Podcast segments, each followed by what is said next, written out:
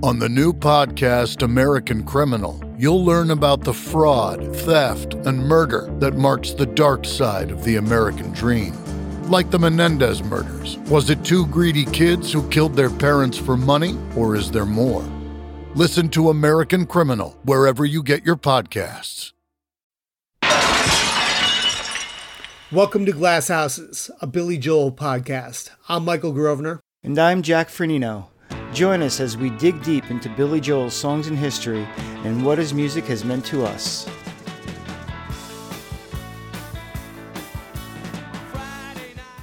The Stranger made Billy Joel a superstar back in 1977. Three years later, his career launched into overdrive. In 1980, Billy was still reaping the benefits of two Grammy Award winning albums. In March, he took his next step forward by releasing Glass Houses. That album would become a smash hit with a leaner sound that would propel him into the 80s. And during the Glass Houses tour, Billy and the band would begin recording live versions of songs from Billy's back catalog. These tracks would go on to comprise 1981's Songs in the Attic. All this activity made the beginning of the new decade a time where the past, present, and future of Billy's career all happened at once. Join us as we dig deep into Billy Joel in 1980.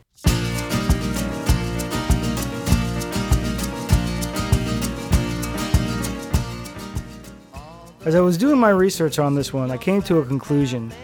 1980 is peak Billy Joel. It's funny because you usually think of him either as a 70s singer songwriter or an 80s pop star, and you know, 1980s right in the middle. And then you figure, like, well, 1977 was huge. It's when The Stranger came out, it was his breakthrough. Obviously, he's riding high, he's going into 78 uh, with 52nd Street, and, you know, most people argue that the, those two are his strongest albums, certainly two of his biggest. Um, and then people usually put turnstiles on there too for like sort of a 70s trifecta there. But, you know, in terms of record sales, artistic output, forward thinking, and just a little bit of chutzpah, it really all comes together in this year. It's certainly a much different era of Billy than both.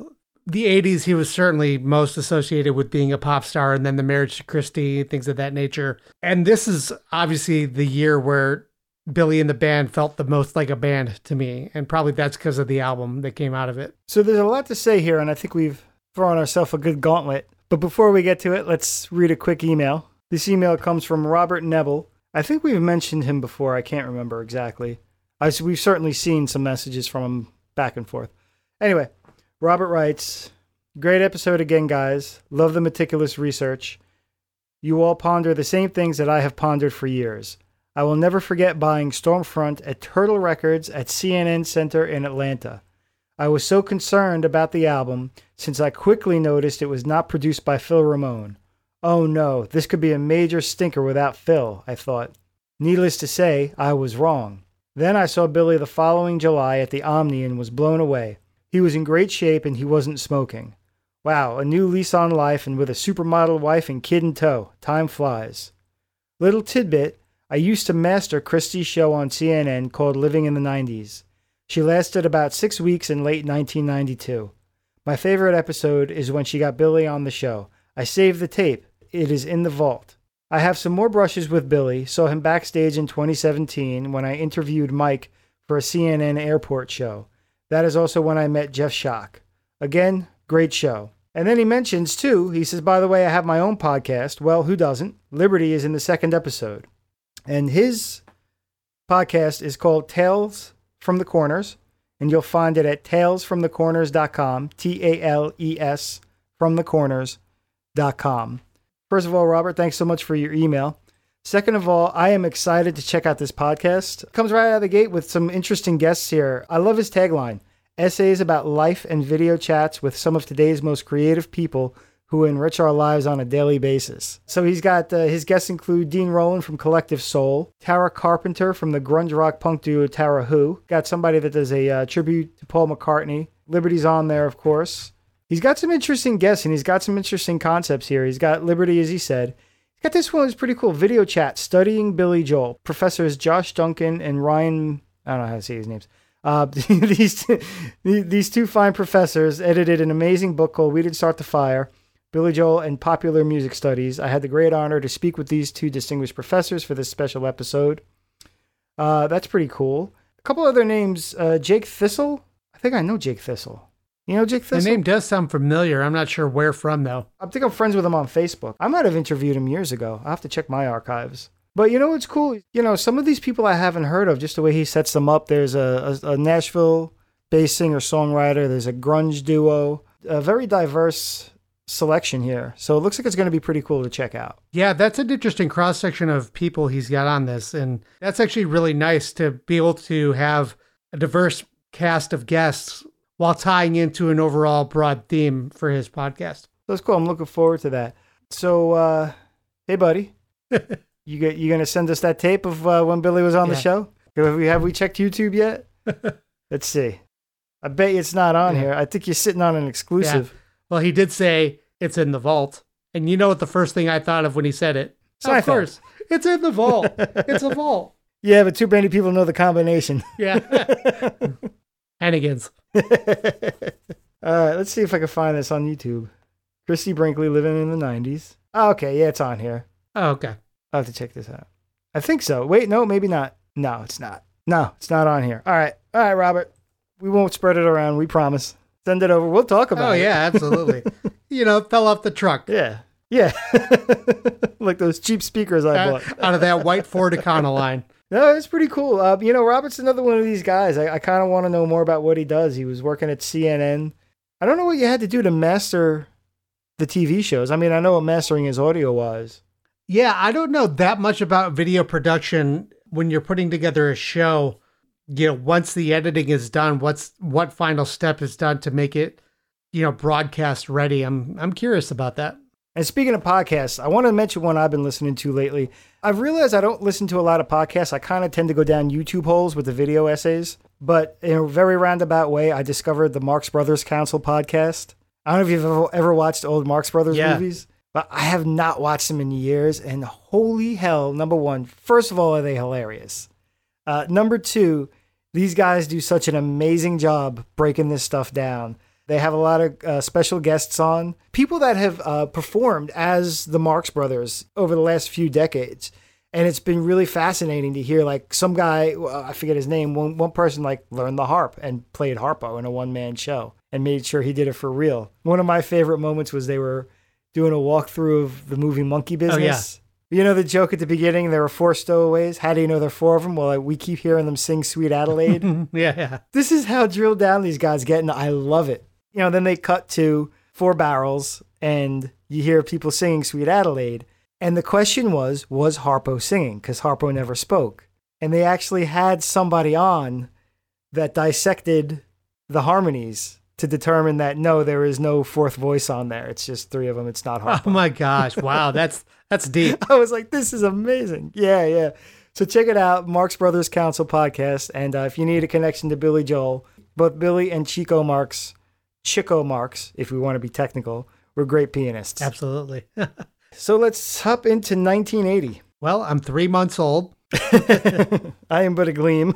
So here's why I think 1980 was this important. It was the biggest stylistic shift, first of all, and one he wasn't necessarily forced to do. Surely the 70 singer songwriter thing wouldn't have worked for much longer. But I looked up some albums from 1979 and 1980, and he read the writing on the wall really, really well. And so he dropped Glass Houses at just the right time. To know you had to make that shift and make that exact shift, and he got some shit for it, which we'll get into as well.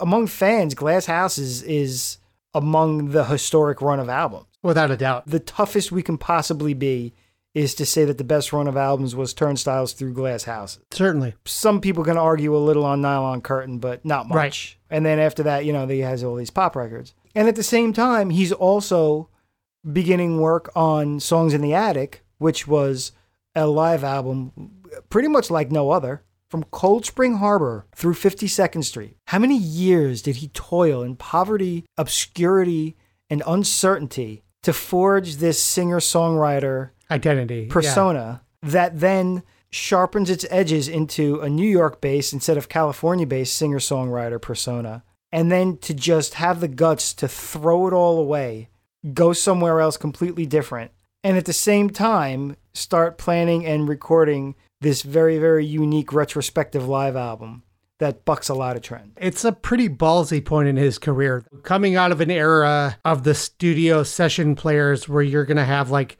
dozens of players playing on these records.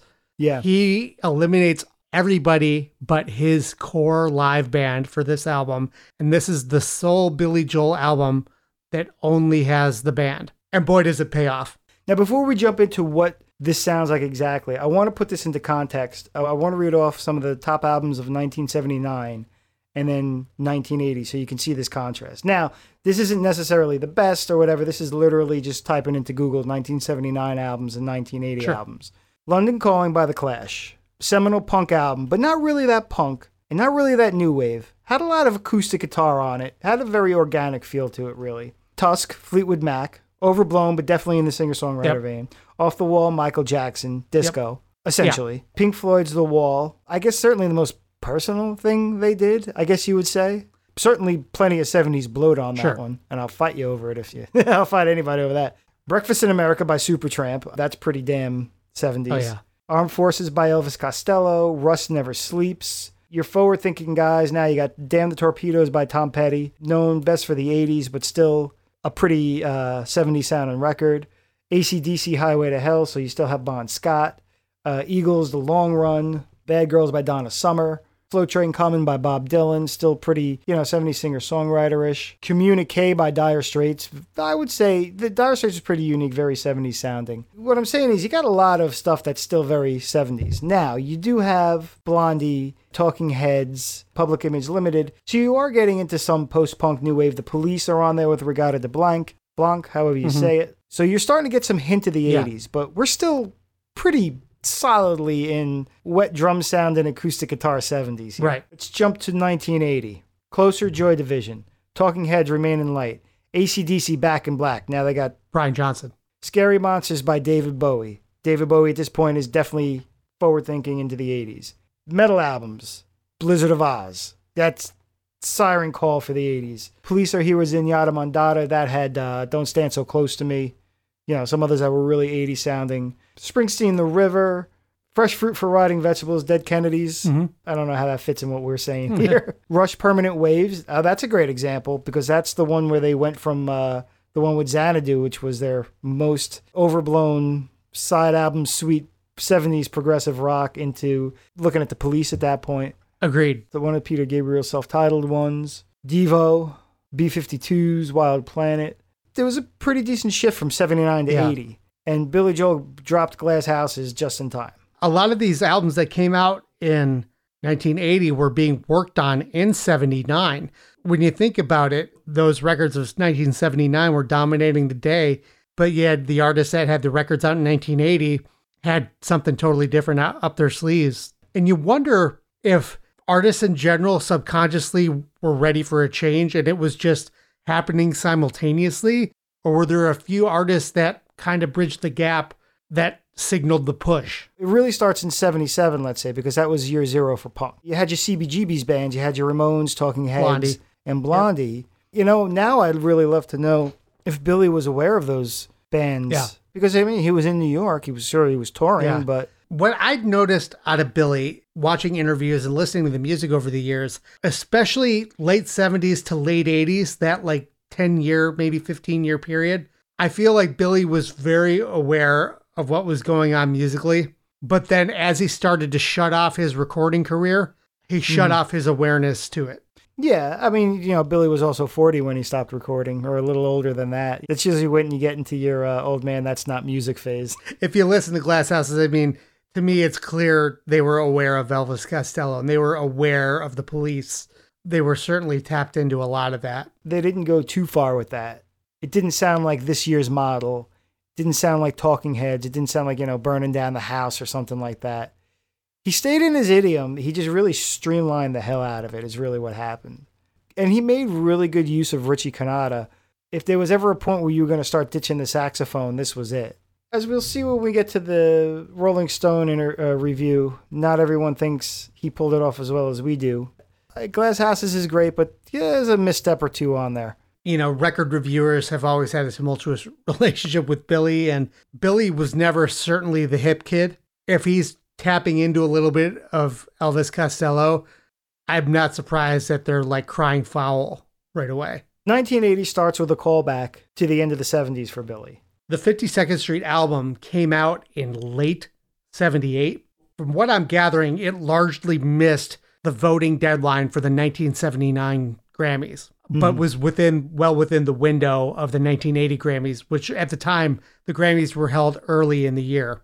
Funny enough, we're starting out 1980 with the end of the 52nd Street era with the Grammy Awards. Billy takes home Album of the Year for 52nd Street, Best Pop Vocal Performance Male for 52nd Street, and he's nominated for Song of the Year for Honesty but doesn't win. You can have the love you need to live.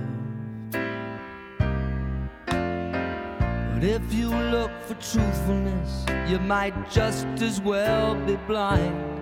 It always seems to be We recently reviewed Houston 1979, which was in November, and Billy debuts three songs from the upcoming Glass Houses, and these are brand new to everyone.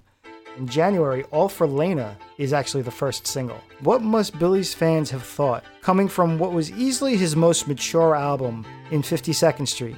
Taking the persona of a, of a jazz player, having a full blown grown up horn section, a song like Honesty, emotionally mature, I think. To go from that to taking the persona of a teenage boy in this sharper, angular, clearly somehow informed by New Wave single. Yeah, what was that reaction when that first made its way onto radio in the UK? I forgot to mention too, this was only in, in the United Kingdom, all for Leyna. So we go from that to uh, in February, obviously, like we said, was the Grammy Awards. That was held February 27th of that year. I think this is a pretty well known feature on Billy that was on 2020. Sometime in the spring of 1980. We're not sure the exact month or date. Yeah, and this, by all accounts, seems to be the first major network television profile of him in his career. And it's very behind the scenes. We see him in the studio tracking You May Be Right. Here's another example of change. We we know that his big thing was to play at the piano and sing when recording. So he would track his vocals live. Nobody really knew it at the time that that's how he was doing it. But then we get this behind the scenes glimpse and he's, you know, kind of stalking around the studio, walking, you know, with the mic in his hand, uh, doing the vocals for You May Be Right. Which is what would inform the live show ultimately. I want to really take a look at that again because I want to think about that in terms of what we were talking about about Houston, where you know he's trying out these moves on arena stages now to see how he can kind of work with the space. That's due. You may be right. Glass Houses is another departure for Billy Joel. He writes songs for the stage now, and he loves to perform. Ho! You got it. Hey at the end, ho in the beginning. Right, give it to us, Mike. Somewhere in the middle.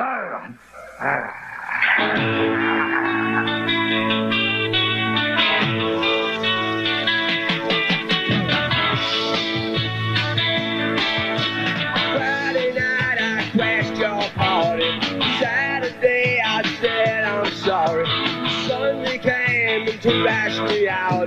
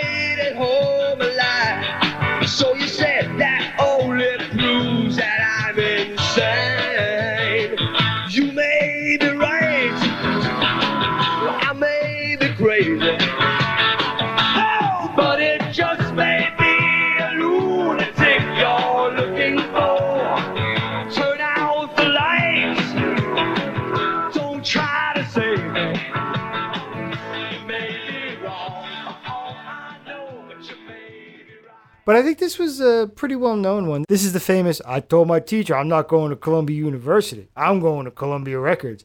And he did. I know.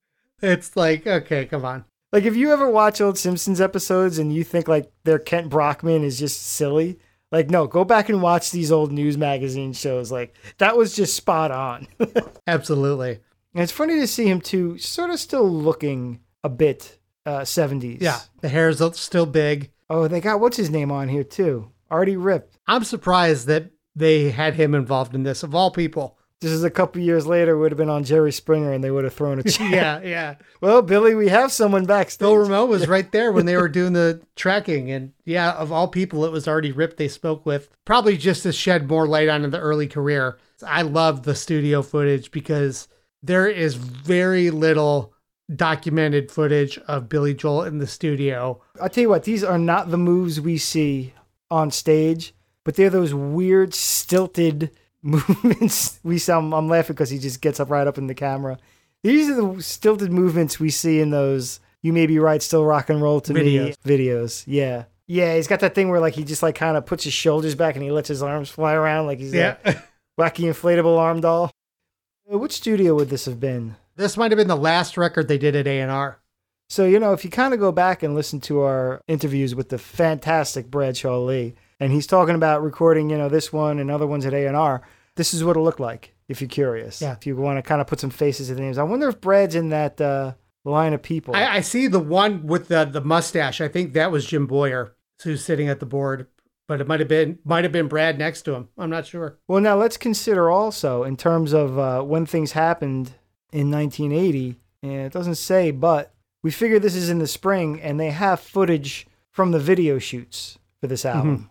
So those were done as well. Right. And you know what's fun about this too? I'm sure many of our listeners have seen uh, the "You May Be Right, Still Rock and Roll Me" videos plenty of times. You actually get different angles. You actually get a little bit of behind the scenes filming of that. You get a bigger sense of the room, stuff like that. One of the camera shots, you see the other cameraman filming, and one of them looks like Yeah. he's got a a steady cam or whatever it is, where it's actually a mobile camera rig where he's moving around. Yeah, that big white one with the viewfinder. Yes. He's got the his house on Long Island that they took the glass house's photo in. That's in this uh, interview too. I do love also the the other shot at A and R where Billy and Phil are at the piano and they're just working through a bit of "Don't Ask Me Why." so in this interview, he, he you know he clearly doesn't have the lyrics because he's going on na na na na. Oh, it's going to be an eh sound in the lyrics. Uh, and as we know, the way they recorded these things was that they he would record them full band with bum lyrics, nonsense lyrics, and then he would go back and write the lyrics. But even though they had a good take, a keeper take, they would re-record the entire song so they could play along to the words. because that would change what they did. One thing I noticed at that little clip there too is uh he does a yeah yeah yeah yeah. Yeah. So I wonder if that was initially just a placeholder that he kept. And it's funny, uh, on purpose or not, but the, the you know they, they try to ratchet up the tension. You know, moments before they record, you know, like oh oh what, what are they going to kick him out of the studio? Like, did they only rent six hours to make the album? Like, If no. he's not ready in five minutes, they'll wait till he's ready. if you're not a musician and you're putting this together, it's it's just that idea of he tinkers with it right up to the point where they hit record. It's just funny, like us hearing it, we're like, ooh, moments before recording. Right. Some have said the human heart. Professionally, Billy's more open. He recorded Glass Houses at a studio in New York City with Phil Ramone, his producer since The Stranger. You are such a prisoner of prizes you receive. Is that too poetic?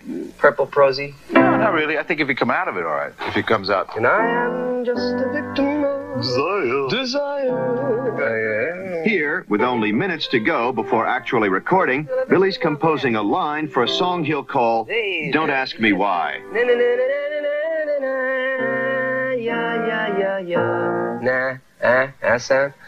Yeah, ah, this is a great one. Go on YouTube, Billy Joel 1980 interview one of two, Billy Joel 1980 interview two of two. Uh, if you haven't seen this one, it's great. Um, and so after this, we go into March. You May Be Right is released as a single in the US, right around the time the album Glass Houses is released. Glass Houses came out March 12th. So now we're off to the races. It's the Billy of the 80s, Chef of the Future. And right around that time, near the end of March, March 30th, is when the tour begins, according to the dates we're finding on Setlist FM. Now, want to give you the caveat that it's not necessarily complete. There may be some things missing, some things added that really didn't take place. But by what we're finding, it's March 30th that the tour really begins at Wembley Arena in London. And there's about 44 dates that go on through the year. And we'll talk about the set lists in a moment. But while the tour is going on, a whole lot happens. There's three notes we have for May, and it's interesting to see how one of these sort of does not fit with the others. One is It's Still Rock and Roll to Me is released as a single. We're not sure the exact date, but it's that month. Now, May 2nd, we're working backwards, I suppose. You May Be Right peaks at number 7 on the Billboard 100 charts, and it'll spend 15 weeks on the charts, which that's a really good showing for a single. Now, at the top of the month, we get the Rolling Stone review of this album. And if you ever want to know why Billy tore up reviews, this is a perfect example. Yeah, they were not kind to him by any stretch of the imagination. A couple episodes ago, Anthony Varden was kind enough to send us uh, some notes that he had gotten when conversing with an old critic who, you know, admitted that they always wanted to hear, well, they did, and I guess others did. We're always interested in the most forward thinking, what the latest thing was, who was pushing a boundary. And they kind of sniffed bullshit with Billy. You know, like we were saying, he made a very conscious stylistic shift to sort of start aping the Right. Elvis Costellos and Joe Jacksons of the world. But he was the safe version of them.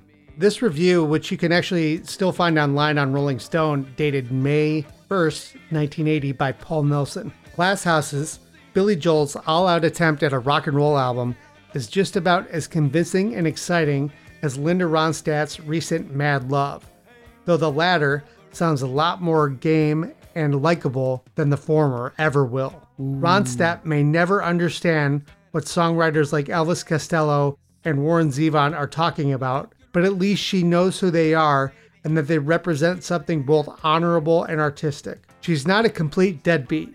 Joel, on the other hand, always comes off like a particularly obnoxious frat boy who's hoisted a few too many while trying to put the make on an airline stewardess. Can I can I interject? This guy can kiss my ass, but he's a pretty good writer. I, I find I do find this clever. I, I will say that I completely disagree with his sentiment and his assessment, but it's funny. Right, so I'm sorry. Go on. His profundity is singles bar deep, as Danny Fields, Steve Forbert's, and Iggy Pop's manager said long ago about a Pointer Sisters LP. I thought we invented rock and roll to get away from crap like this.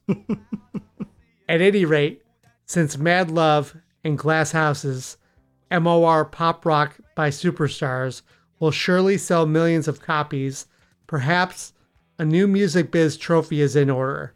Let's award Billy Joel a polyester record and hope he'll go away. oh, but there's more. Yeah, this one just keeps going, man. It continues. Two rock critic friends of mine, both part time Joel admirers, actually like Glass Houses because there's nothing overtly stupid on it, meaning there certainly was on 52nd Street, The Stranger, and all. Some defense, yet, in a way, I suppose they're right, unless you consider the entire album one bland and endless bad joke, as I do. There ain't any real howlers, just fake this and fake that. Listen to Billy Joel's take on the Rolling Stones muffing a Mick Jagger inflection at the end of the third line in every verse of You May Be Right, while the band dutifully cranks out what it considers raunch. Depressing, huh? Then there's fake Paul Simon, don't ask me why, fake Beatles circa their Sgt. Pepper's Lonely Hearts Club Band period, all for Leyna, especially the choruses, and a god awful sort of Eagles go punk State of the Union message called Close to the Borderline, in which Joel reaches the heady conclusion that life is tough. Man, yeah, right. I, I don't hear the Sergeant Pepper's thing on All for Leyna. I hear in the music the police. Yeah, I, I put the police on it way more. Now, close to the borderline, here's the thing David Brown's guitar is a little closer to the Eagles, but closer to the borderline is much closer related to Less Than Zero and Waiting on the End of the World by Elvis Costello. Yes, It is the Manhattan version of Elvis Costello's British New Wave. Less Than Zero was about a fascist. Calling Mr. Oswald with the swastika tattoo. That was a real person. I forget who it was. I think it's the British National Party. Pointing out Right. that that was a topical song. Billy kind of does Blackout Heat Wave, 44 Caliber Homicide. Like that's that's New York in the late 70s. continues from here. It says, What's most annoying about Joel is his holier than thou sneakiness, his insistence to have it both ways. And you may be right, the singer strikes one of the silliest tough guy poses ever. I've been stranded in the combat zone. I walked through Bedford Stuy alone, even rode my motorcycle in the rain. In general, behaves like a perfect asshole. Blames his girl for his actions when she points out he's nuts, and then sums up everything with the logic of an egomaniac. You may be right, I may be crazy, but it just may be the lunatic you're looking for. You may be wrong for all I know, but you may be right. And we've kind of discussed this before where he addresses his own shortcomings but frames it through a woman. It's kind of like, especially the way we're going to read a song now, but it's interesting to see that they were already reading songs like this way back in 1980. This isn't, um, you know, what you see today is not new or retconning. Like, this was already out there. I mean, what's his name? The other guy I don't like that wrote for the Village Voice, the Dean of uh, American Rock Critics. You know exactly who I mean, too, right? I do. you know, he was calling out Robert Christgau. It's like Robert Christgau was, was calling him out for being misogynistic in the, by the late 70s. So this is an yeah, it's sort of an example of that where he seems to like fumble the ball on the one yard line where it's like, you know, you are this close to being self-aware, but then you sort of hedged consciously or subconsciously and flipped it to the woman instead of in the song addressing it yourself. And he says, I guess what Joel's trying to do here is picture himself as a lovable loony, a teddy bear with a zip gun, but this brand of madness is smug enough to make someone like Art Garfunkel look like Iggy Pop. Oh, for Christ's sake. First of all, you already mentioned Iggy Pop once in here. You got to pick somebody else now. Yeah, in concert and throughout glass houses, Joel sings in a voice that is pushy and bossy and whiny at the same time. Like a rush hour bus driver bawling out his hapless, weary passengers. If ever an artist has misunderstood the freewheeling challenge of rock and roll, it's Billy Joel. On stage, he's a lounge lizard, whipping himself into an artificial frenzy to put across some kind of warped notion of what he imagines, say, Bruce Springsteen, Neil Young, or The Clash stand for. Leather jackets, Yeah, I'm sorry. Mad Dog Delirium. What's that? Real quick. Uh, Objection, you're conjecturing on someone else's motives. You're not allowed to do that. Right. You're not allowed That's to imagine what he's thinking. Go on, I'm sorry. leather jackets, mad dog delirium, heavy breathing, pure speed. That's probably Joel's idea of how to get down and rock. On record, he cools it a little, hedges his bets, throws in a rotten ballad or two. Here I am again in this smoky place with my brandy eyes. But it's obvious that this Long Islander regards rock and roll as a regards game in which the blowsy, blustering good guy, i.e., himself, can lord it over everybody else and crow to his heart's content without taking any responsibility for his actions. Real kid stuff. The spoiled brat special. I think he goes off the rails here. Billy Joel loves to play the bully. He's always laying down terms, drawing lines in the dirt that he dares you to cross, especially if you're a woman. What's the matter with the clothes I'm wearing? What's the matter with the car I'm driving? He keeps asking, and it's still rock and roll to me. The LP's two pronged philosophical bummer. All right, that was a good one. On one level, the song depicts a battle of the sexes. On another, it's about rock and roll.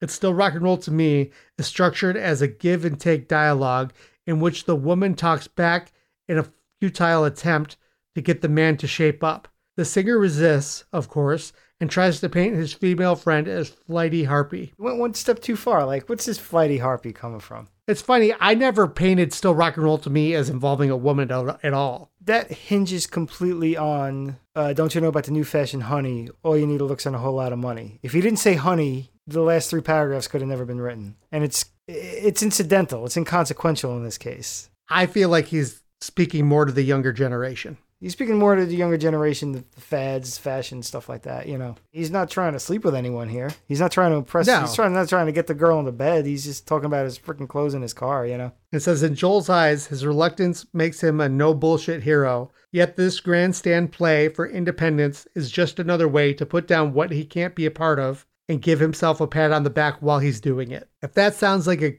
contortionist trick, so does the whole album. Glass Houses was apparently intended to be loose, raucous, and less well made than its slick predecessors, but it comes out sounding twisted and confused.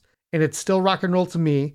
Billy Joel's so screwed up that he sees himself championing good old rock and roll against what he considers the newfangled fads. It's the next phase, new wave, dance craze, anyways, it's still rock and roll to me. Is his method of kissing off all the upstarts who perceive that Joel is a lot less than the big city brawler he pretends to be, and a lot closer to being the cocktail lounge piano man he supposedly left behind years ago. Let me interject one more time. The problem here is, you know, if we're going to compare him to, let's say, Elvis Costello again, Elvis Costello was the son of a band leader who, on an old live Stiffs album, alongside Ian Dury and a whole bunch of other like raucous lunatics, did uh, "I Just Don't Know What to Do with Myself" by Burt Bacharach. Well, Billy Joel was an amateur boxer. I'm just saying. Yeah, it's not like yeah, Elvis Costello came from this street cred indie background. Right.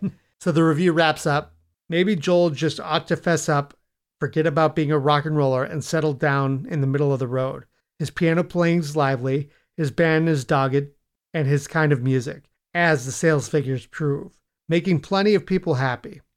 Billy Joel writes smooth and cunning melodies, and what many of his defenders say is true. His material's catchy, but then so's the flu. Kind of gives him something a little nice at the end and then ends on a good stinger. Yeah, he does. He gives him a little like, okay, the guy can play. I like that he gave the band props too. So, despite all the vitriol, this comes out on the first. The very next day is when You May Be Right peaks at number seven. And then in June, the album peaks at number one on the Billboard 200 album charts. Spends 73 weeks on the charts. So, Glass House has stayed on the charts almost up to the point where Songs in the Attic came out. So, this gives him almost an unbroken streak on the charts. Yeah, absolutely. Which is pretty unprecedented. And when you think about it, you know, the album comes out just after he wins Grammys for 52nd Street. Then Glass Houses spends nearly a year and a half on the charts.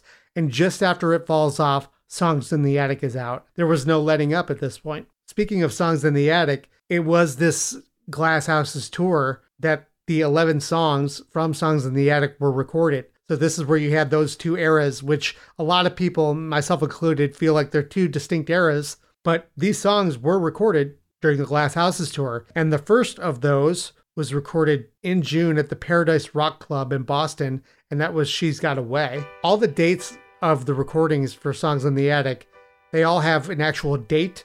This one just says June. Well, as we know now, too, they're not true live recordings by any stretch of the imagination. These are certainly grafted uh, with different parts. One example, I think it was uh, Say Goodbye to Hollywood, the Sparks recording, where the drums and like the music is spot on from the attic version, but the vocal is completely different. So there's things like that. So this this record was certainly cobbled together, but we're going on the track listing for songs in the attic and what is listed as the recording date and location for these songs. It's funny because according to Setlist FM, though, uh, if this was in Massachusetts, this was not in June. He was nowhere near there, huh? Well, he was. He was in Rhode Island on June 14th, and then he was in Canada on June 16th. But after that, it was a six night run at Madison Square Garden at the end of the month, then out to Ohio and into Philadelphia in June.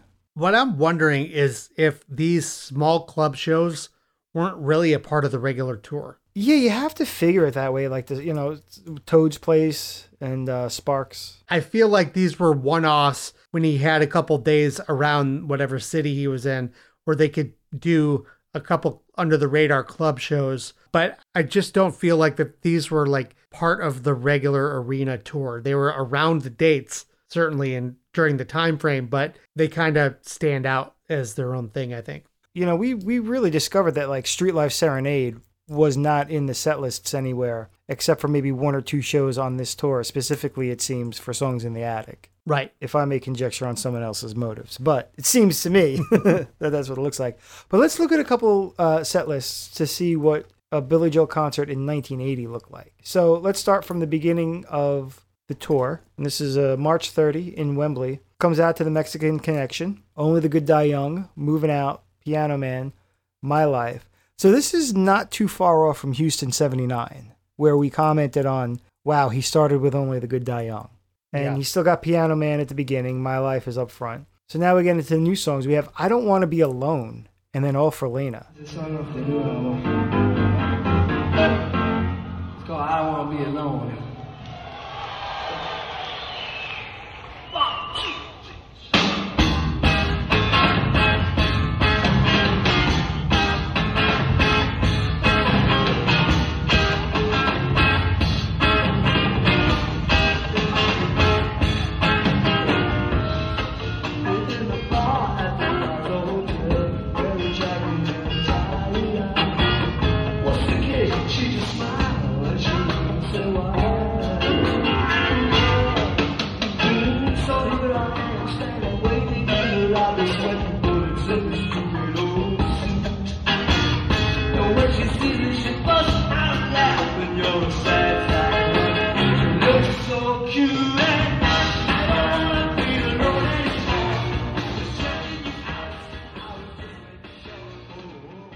So imagine coming off two high energy songs, two big hit songs, even though even if they're a little slower, and then a non single album track, and then all for Leyna. And then number eight now is uh, Angry Young Man, The New York State of Mind, The Stranger, Sometimes a Fantasy. Root Beer Rag is still on the set. Honesty, Stiletto, Don't Ask Me Why, Close to the Borderline, Just the Way You Are, You May Be Right. It's Still Rock and Roll to Me, Scenes from an Italian Restaurant, Souvenir. That's almost half the album Yeah. and it's got something that you never hear anymore. Close to the borderline, and uh, I don't want to be alone. From there, he goes to Wales, he goes to Sweden, then he goes to Australia. But we don't get any set lists for any of this. And then, as we said, Rhode Island and Montreal. That brings us to the run from June 23rd through June 28th. So a five night run at Madison Square Garden. And even these set lists are incomplete, a lot of them. But we see some of the songs that get on Songs in the Attic. Street Life Serenader is on the June 26th date and the 25th. Oh, on the 24th. So he kind of played, okay, so he played Street Life Serenade pretty much through Yeah. uh, the Madison Square Garden run. Oh, oh, okay, okay. So, um, hey, tough guys, here's, here's how you know Setlist FM cannot be trusted. Because according to this, on June 16th in 1980, in Montreal, Canada, he played We Didn't Start the Fire. There you go. It's like I got all my info from Wikipedia. It's yeah, like yeah. You're relying on what any jo- random Joe put in there. So, yeah. Right. That's why we always give that caveat. You know, Yeah. based on what we're finding, but we can't confirm it to be completely accurate.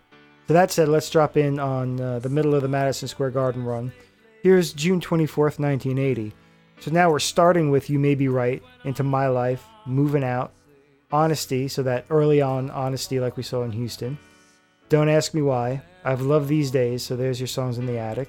Angry Young Man, Piano Man's now made its way down to 8th.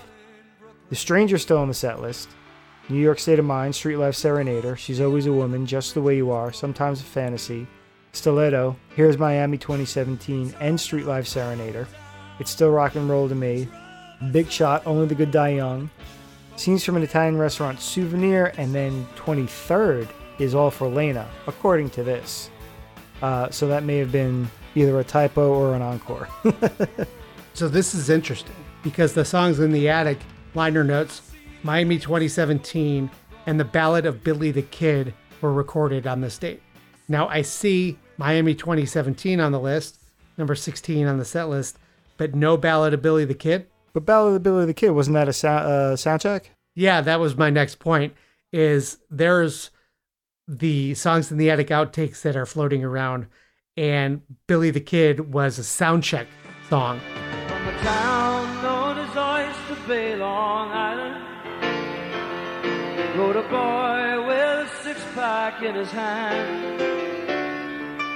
And his daring life for crime made him a legend in his time, east and west of the Rio Grande.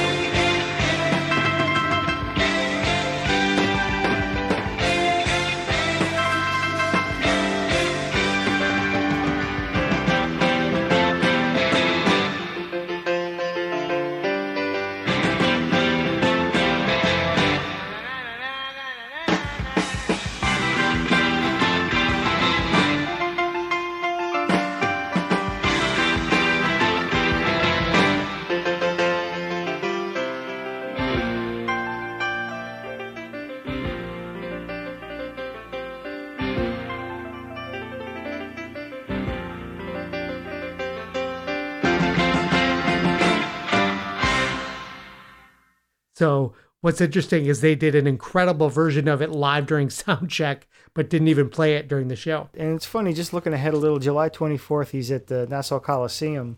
And it's pretty much the same set list. Uh, Zanzibar's in there, though. Uh, Stiletto's in there. It's just funny when Billy plays New York or sometimes even Philly, he kind of gets away with that, at least back back here anyway. Yeah, this is a uh, Setlist FM's missing a lot of set lists this time around. Billy wasn't heavily bootlegged back then, and so a lot of people weren't really documenting this stuff at Yeah. that time. So yeah, there's certainly a lot that's undocumented, unfortunately. July was a big month for the Songs in the Attic recordings. I'll just breeze through these real quick. Well, yeah, July 1980, Don't Ask Me Why it was also released as a single, but that happened in July. But then you had July 5th, The Spectrum in Philly was the recording for Captain Jack from Songs in the Attic. July 10th, at Toad's Place in New Haven, Connecticut, was Los Angelenos. July 14th, Milwaukee Arena in Milwaukee, Wisconsin, was Say Goodbye to Hollywood. July 16th, at the Horizon in Chicago, was I Love These Days. And then July 20th, St. Paul Civic Center in St. Paul, Minnesota, was Street Life Serenader.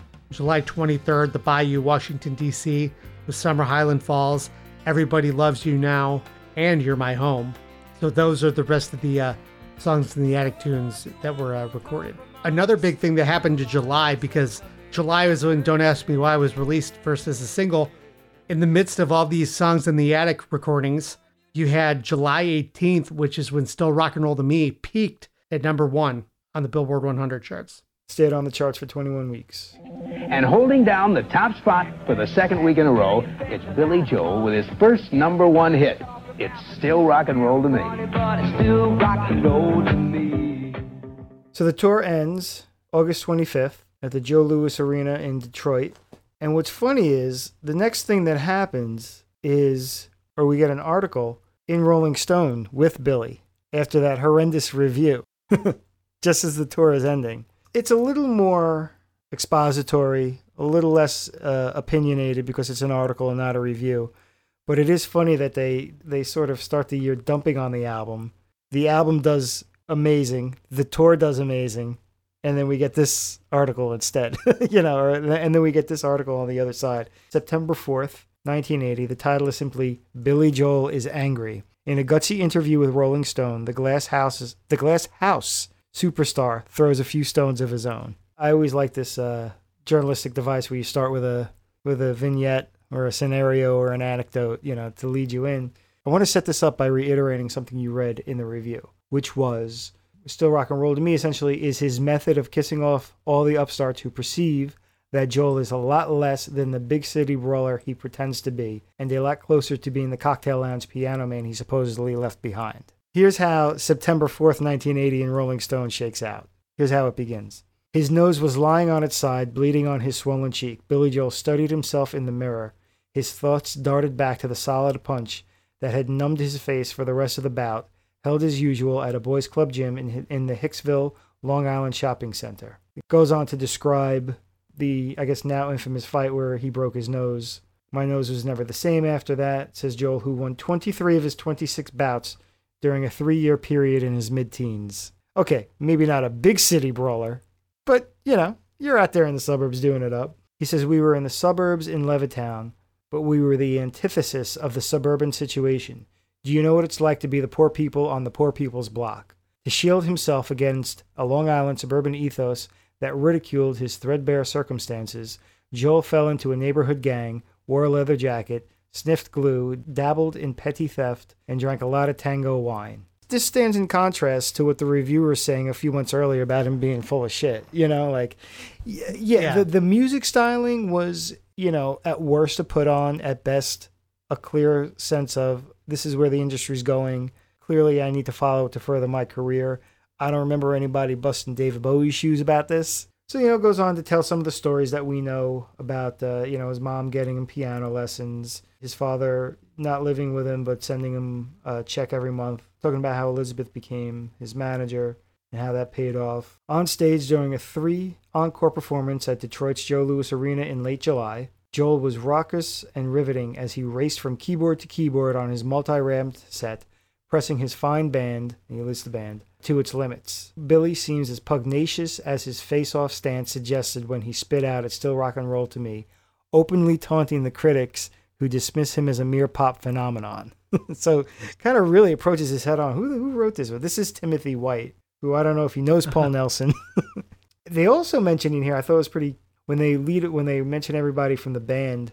They say in drummer Liberty DeVito, a veteran of Mitch Ryder's early groups. That's a cool shout out. Uh, this is pretty long, and I, I recommend people read it. We should put it in, in the links in the show notes. It's worth noting too. This was the cover story, so this is the first Rolling Stone cover that Billy was on. So what a vindication from that review earlier in the year. Now let me ask you this.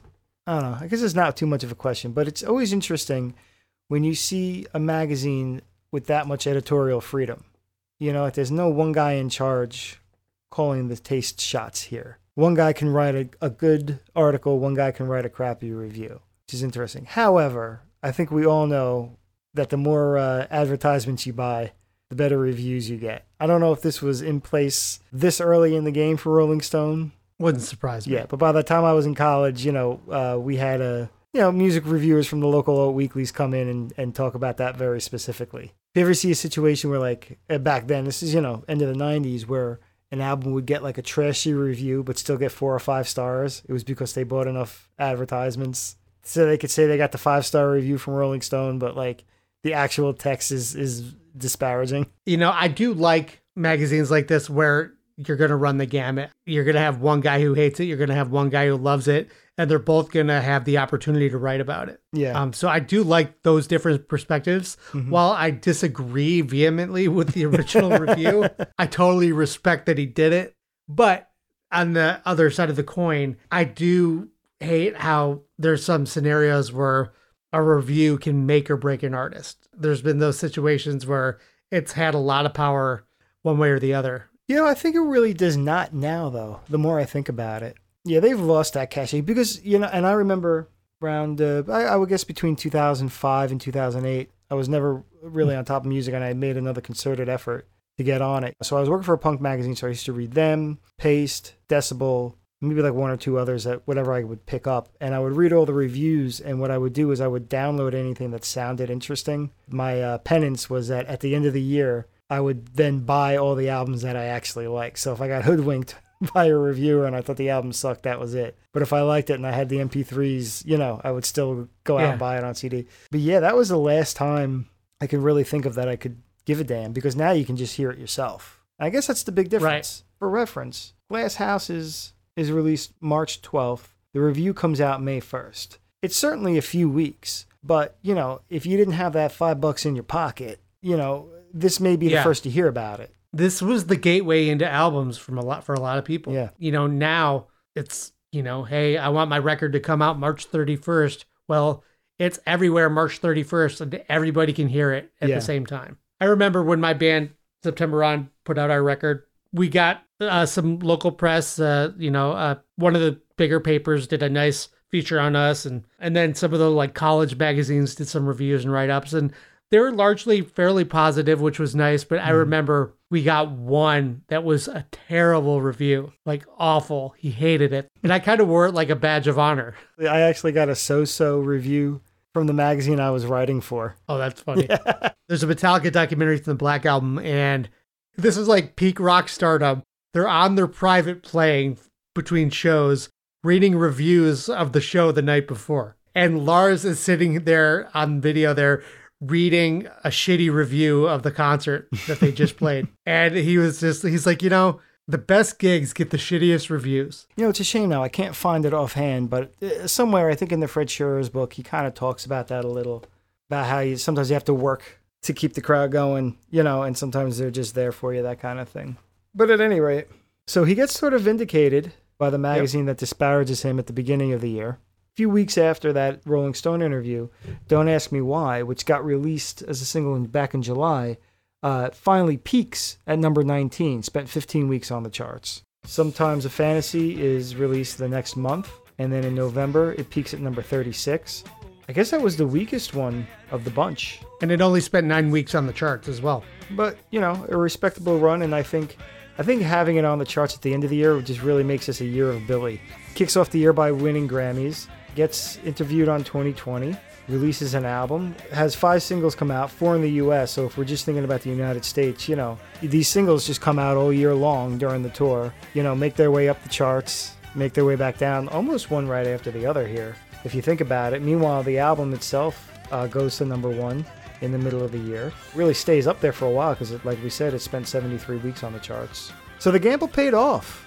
He's gone on record to say that was the most fun he's had doing a record. It sounds it. That goes back to the point of when we were going through the Houston 1979 show. The big takeaway was when they were playing the three new songs, just how much fun they were having. And they just felt like a tight knit little band just rocking and it was like no no outsiders it was just the band and i don't know it was just something about that era was just super special how many other artists who were billed as a solo artist did you look through the record and the liner notes and see a photo of the of the guys who played on the record like that wasn't very common That's true. Elton John, Tom Waits, James Taylor, yeah even Joni Mitchell. I mean, until Mingus. As we found out from Andy early last year, this is probably about the time that it was posed to the band that they could be Billy and the Lords of 52nd Street, just like it was Bruce Springsteen and the E Street Band. But the band chose not to do it. yeah you, you wonder though if if it would have worked There was personality, but there wasn't personality in the E Street Band, and that was mostly due to how Springsteen had framed it for years. they were a very different animal certainly than uh I think ultimately while I dig the Lords of 52nd Street the whole concept and name of it I just think it worked better staying the way it was with Billy Joel. I think it's that gamble, so to speak, paid off as well because a lot of people know Liberty, at least. Casual fans know the name. Yeah, certainly and you know back in the day when he would introduce the band the crowd would go just crazy when they he would announce uh, Liberty. Yeah.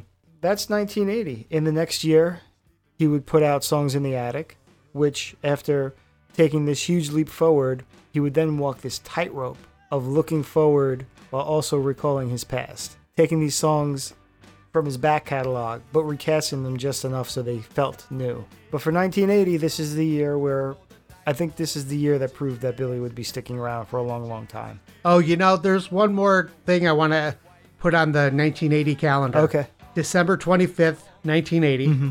My Uncle George gives my mom a copy of Glass Houses for Christmas. Origin story. And that's where it all began. Wow. I like it. We're going to have to end it right there because we can't top that. That is the date that leads to all of this. 40 years later. All right, now it's up to you guys. I want to know who heard those first singles from Glass Houses before they heard the album. What did you think? Was it shocking? Did it seem like just the thing to do? Did you like it? Did you hate it? Did you not know what to do with it yet? What were those concerts like? Were you at that Madison Square Garden run where he starts pulling out stuff like Street Life Serenader? Did you make it to Sparks or Toad's Place or the Bayou? We'd love to hear what those experiences were like. Let us know. Yeah, to get to see Billy Joel in a club in 1980 Yeah, when he was selling out arenas. Oh my gosh, amazing. With that band, up close and personal with that. Let us know. you can email us as always, glasshousespodcast at gmail.com. And we are on the three main social networks that we've been on since the beginning Facebook, Twitter, Instagram. If you search Glass Houses Pod or Glass Houses, a Billy Joel podcast, you will find us there. We love your comments, your messages, your emails. They are so great to hear all your stories. So please keep it all coming. And we'll see you next time. We'll see you next time. Thanks. I will be sleeping with the television on. With the television, sleeping with the television, sleeping with the television on. Oh, sleeping with the television on.